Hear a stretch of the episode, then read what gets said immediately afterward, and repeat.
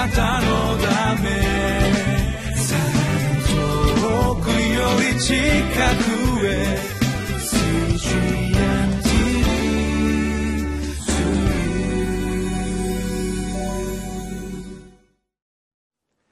4月1日日曜日、リビングライフの時間です。私は日本キリスト教団ベテル清水教会の井上です。今日は復活祭、ハッピーイースター、復活の主の御言葉を黙想いたしましょう。テーマは「よみがえられた全地の王は私の主、私の神」。聖書箇所はヨハネ福音書20章19節から29節であります。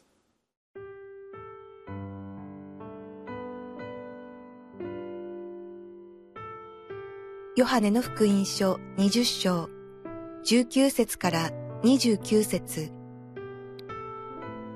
その日、すなわち週の初めの日の夕方のことであった。弟子たちがいたところでは、ユダヤ人を恐れて戸が閉めてあったが、イエスが来られ、彼らの中に立って言われた。平安があなた方にあるように。こう言ってイエスはその手と脇腹を彼らに示された。弟子たちは主を見て喜んだ。イエスはもう一度彼らに言われた。平安があなた方にあるように。父が私を使わしたように、私もあなた方を使わします。そしてこう言われると、彼らに息を吹きかけて言われた。聖霊を受けなさい。あなた方が誰かの罪を許すなら、その人の罪は許され、あなた方が誰かの罪をそのまま残すなら、それはそのまま残ります。12弟子の一人で、デドモと呼ばれるトマスは、イエスが来られた時に、彼らと一緒にいなかった。それで、他の弟子たちが彼に、私たちは主を見たと言った。しかしトマスは彼らに、私はその手に釘の跡を見、私の指を釘のところに差し入れ、また私の手をその脇に差し入れてみなければ決して信じませんと言った。8日の後に弟子たちはまた室内におり、トマスも彼らと一緒にいた。戸が閉じられていたが、イエスが来て彼らの中に立って、平安があなた方にあるようにと言われた。それからトマスに言われた。あなたの指をここにつけて私の手を見なさい。手を伸ばして私の脇に差し入れなさい。信じないものにならないで信じるものになりなさい。トマスは答えてイエスに言った。私の主、私の神。イエスは彼に言われた。あなたは私を見たから信じたのですか？見ずに信じる者は幸いです。19節をお読みします。その日、すなわち週の初めの日の夕方のことであった。弟子たちがいたところでは、ユダヤ人を恐れて、戸が閉めてあったが、イエスが来られ、彼らの中に立って言われた。平安があなた方にあるように。平安があなた方にあるように。今日最初に黙想したい御言葉であります。主が来られるところ、主がおられるところに平安があります。安らぎがあります。安息があります。今皆さんは心の中に平安が、安らぎがあるでしょうか。この時弟子たちは心に安らぎを、平安を失っていました。ユダヤ人を恐れて戸を閉じて隠れていた。無理もないと思います。3日前にイエス・キリストが十字架にかけられて葬られてしまった。悲しみの中にありました。自分たちも囚われるかもしれない不安と恐れが心に満ちていたと思います。そこに復活の主が現れ、最初に発した言葉が、平安があなた方のうちにあるように。今日復活の主はあなたにも語られます。平安があなたにあるように。さて、その日彼らは婦人たちから、私たちは主を見ましたと復活の証を聞きました。しかし彼らはたわごとだと思って疑い、信じることができませんでした。信じなかったというより、信じられなかった、信じきれなかった。まさかそんなことがあり得るはずがない、死人が生き返るなんて当たり前のことだと思います。しかし彼らは、死を信じる者たちが一緒に集まっていた、疑いながらも仲間と一緒に集まっていました。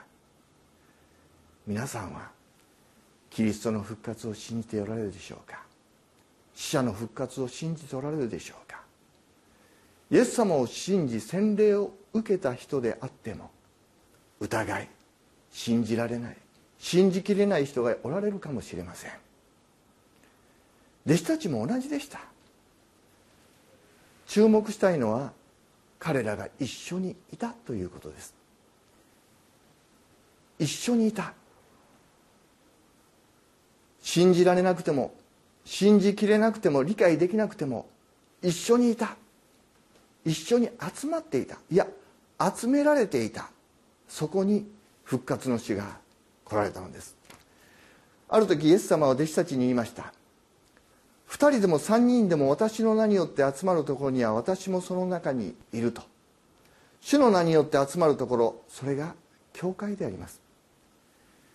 私たちは信じても疑い、従ってもつまずくことがある。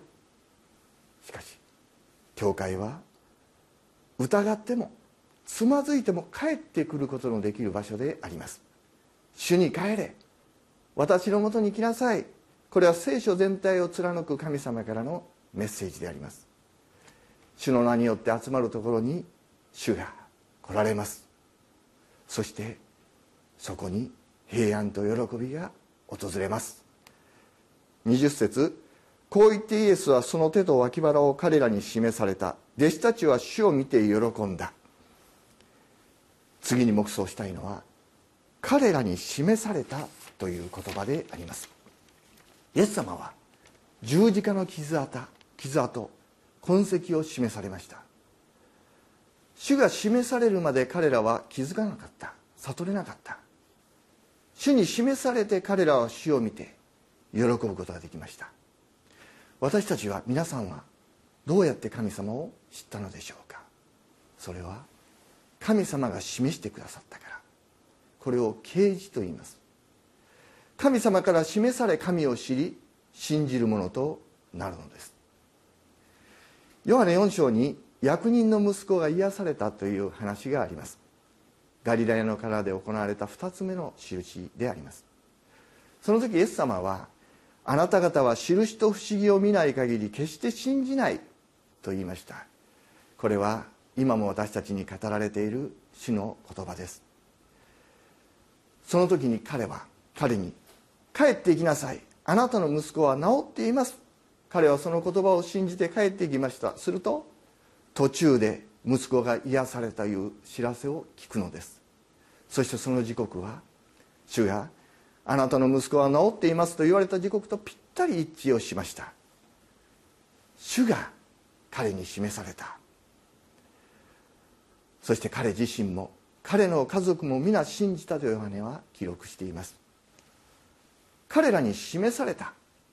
トマスも同じ経験をします。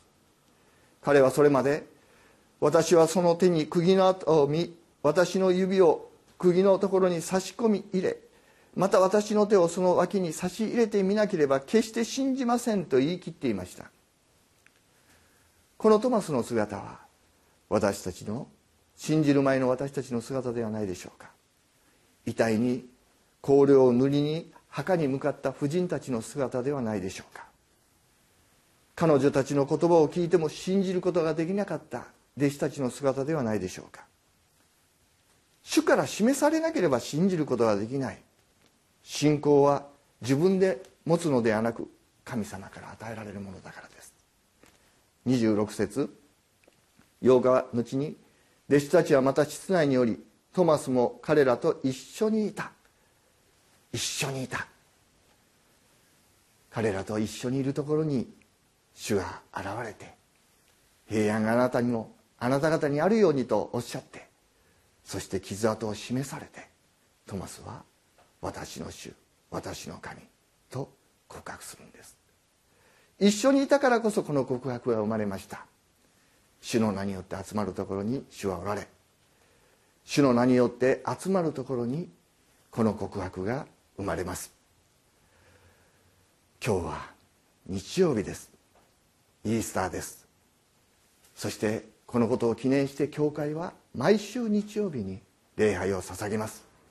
主の名によって集まり、主と出会い、よみがえられた全地の王は私の主、私の神と皆さんが告白するものとなりますように、イエス・キリストの皆によって祝福します。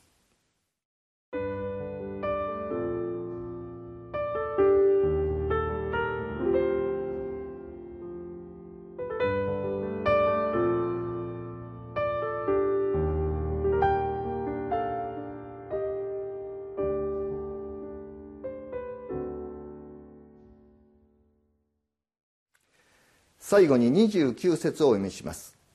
イエスは彼に言われた。あなたは私を見たから信じたのですか。見ずに信じる者は幸いです。見ずに信じるとは盲信ではありません。神様がお示しになったもの、神の啓示によって信じる信仰です。聖書は啓示の書物であります。神様は聖書を通してご自分をお示しになられました。神様はキリストを通して自らをお示しになられました。イエス・キリストの十字架を通して御心をお示しになりました。今もキリストの体である教会を通して自らをお示しになり、御業を行っておられます。主の名によって集まり、主と出会い、平安と喜びに満たされ、主の皆を崇めるものになりますように、皆によって祝福します。お祈りいたします。愛する天のお父様、あなたの皆を崇めます。私たちは見なければ信じない愚かなものであります。しかし主は私たちに示してくださいました。主が与えてくださらなければ信じることができません。どうかこの番組を見られている方々の上に、主ご自身が示され、主の皆をあがめて、よみがえられた全地の王は私の主、私の神と告白するものとなりますように、イエス・キリストの皆によって祈ります。アーメン。あなたのため遠くより近くへ